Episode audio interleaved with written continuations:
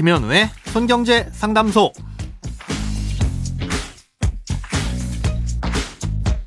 새는 돈 맞고 숨은 돈 찾아드립니다. 손경제 상담소 김현우입니다.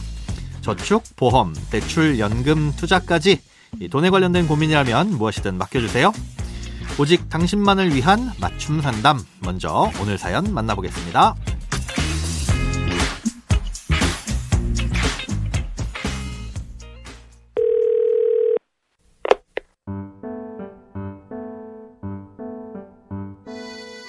안녕하세요. 저는 손에 잡히는 경제를 열심히 들으며 하나하나 공부해 나가고 있는 청취자입니다.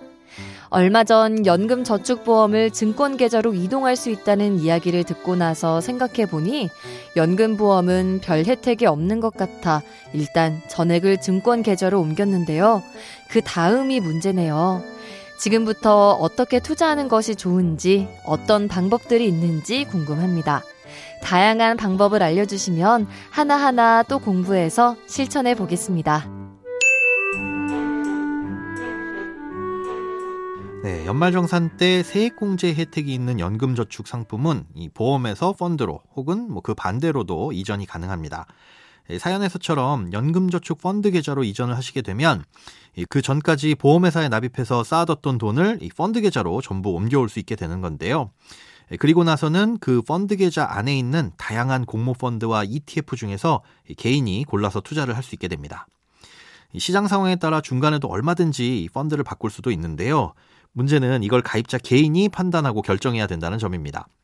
가장 이상적인 건 지금처럼 주식시장이 하락할 땐 채권형 펀드 같은 좀 변동성이 적은 안전한 상품으로 갔다가 다시 오르기 시작하면 또 공격적인 주식형 펀드로 이렇게 옮겨가면서 투자를 하면 좋겠지만 이게 쉽지 않은 정도가 아니라 거의 불가능에 가깝습니다. 어, 이건 마치 언제 주식을 사고 언제 팔아야 하는지 결정하는 거나 마찬가지인데요. 언제까지 얼마만큼 하락할지 또 언제부터 얼마나 오를지는 아무도 모르는 거라서 시장 상황에 따라 투자할 펀드를 바꾼다는 건 말처럼 쉬운 일이 아닙니다. 아, 게다가 주식시장을 전체적으로 봤을 땐 뭐 장기적으로 우상향하기는 하지만 요즘같이 주식시장이 뭐 하락하고 변동성이 커질 땐 그냥 그대로 지켜만 보는 것도 불안하고 걱정스러울 수밖에 없습니다. 그렇다고 섣부르게 움직였다가는 자칫하면 반대로 움직여서 오히려 하락할 땐 주식으로 갔다가 오를 땐 채권으로 가는 바람에 가만히 두는 것보다 수익률이 더 안 좋을 가능성도 높습니다. 어, 이런 고민은 많은 분들이 하시는데요. 아쉽게도 이걸 누군가 대신 맡아서 관리를 해준다거나 하는 곳은 없습니다. 그래서 대안으로 선택할 수 있는 게 TDF라는 펀드입니다. target date fund의 앞글자를 딴 건데요. 특정한 시점을 미리 정해놓고 그 시점에는 주식 같은 위험 자산은 제로가 되도록 알아서 주식과 채권의 비중을 조절해 나가는 펀드입니다. 예를 들어 지금은 뭐 주식의 반, 채권의 반을 투자하고 있는 TDF 2030이라는 펀드가 있다면 지금부터 2030, 그러니까 2030년까지는 약 8년이 남았죠. 어, 그 8년에 걸쳐서 주식의 비중을 점점 점점 줄여나가면서 목표 시점인 2030년이 되면 주식은 모두 팔고 100% 채권만 갖고 있게 되는 펀드인 겁니다. 아, 이 TDF 펀드가 좋으니까 이걸 선택하시라는 추천을 드리는 건 결코 아니고요.